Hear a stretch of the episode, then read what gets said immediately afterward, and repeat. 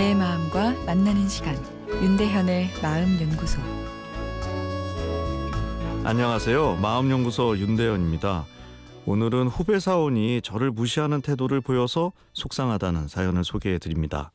대리 삼 년 차 직장인입니다. 오랫동안 부서의 막내로 지내다가 한 달 전에 신입사원이 들어와서 굉장히 기뻐하고 있었죠. 그런데 후배 신입사원이 자꾸 저를 무시하는 듯한 태도를 보이는 겁니다. 다른 상사들과 함께 있을 땐 깍듯이 하면서도 둘이 있을 때는 태도가 달라지니 당황스럽습니다.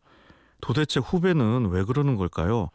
선배로서 자리도 찾고 후배와도 잘 지내고 싶은데 어떻게 하면 좋을까요? 사실 더 당황스럽습니다. 직장에서 상사에게 꾸지람을 듣는 것보다 후배에게 무시를 당하는 것이 말이죠. 실제로 후배의 불편한 태도 때문에 속상해서 사연을 보내는 분들이 적지 않습니다. 후배한테 이런 대접을 받는 자신이 한심하게 여겨져서 자존감도 뚝 떨어져 버릴 수 있는데요.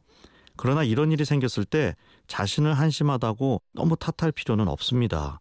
후배가 선배와 경쟁해서 이기고 싶은 욕망은 우리 마음에 오래전부터 자리 잡고 있던 끈적끈적한 녀석입니다.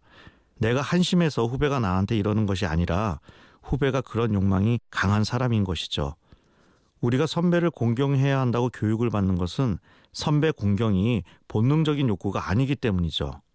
달달한 음식을 많이 먹으라고 교육하지 않습니다. 달달한 음식에 우리 뇌는 쾌감을 느끼기 때문에 시키지 않아도 너무 먹어서 문제죠. 우리는 세상에 나올 때 선배 공경 유전자보다는 선배 경쟁 유전자를 더 많이 가지고 태어납니다. 생존 때문이죠. 동생이 형에게 처음 라이벌 의식을 느끼는 것이 한 살 때라고 합니다. 한 엄마 뱃속에서 나온 형제도 한 살 때부터 엄마의 사랑을 놓고 본능적으로 경쟁을 한다는 것입니다.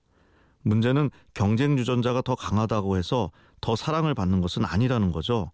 동생이 자꾸 형에게 대들고 밉게 굴게 되면 동생에 대한 엄마 마음이 좋을 리 없습니다. 당연히 형도 동생이 예쁘지는 않겠죠. 본능이라는 것은 힘의 원천이지만 세련되게 가공하지 않으면 오히려 자신에게 해가 됩니다.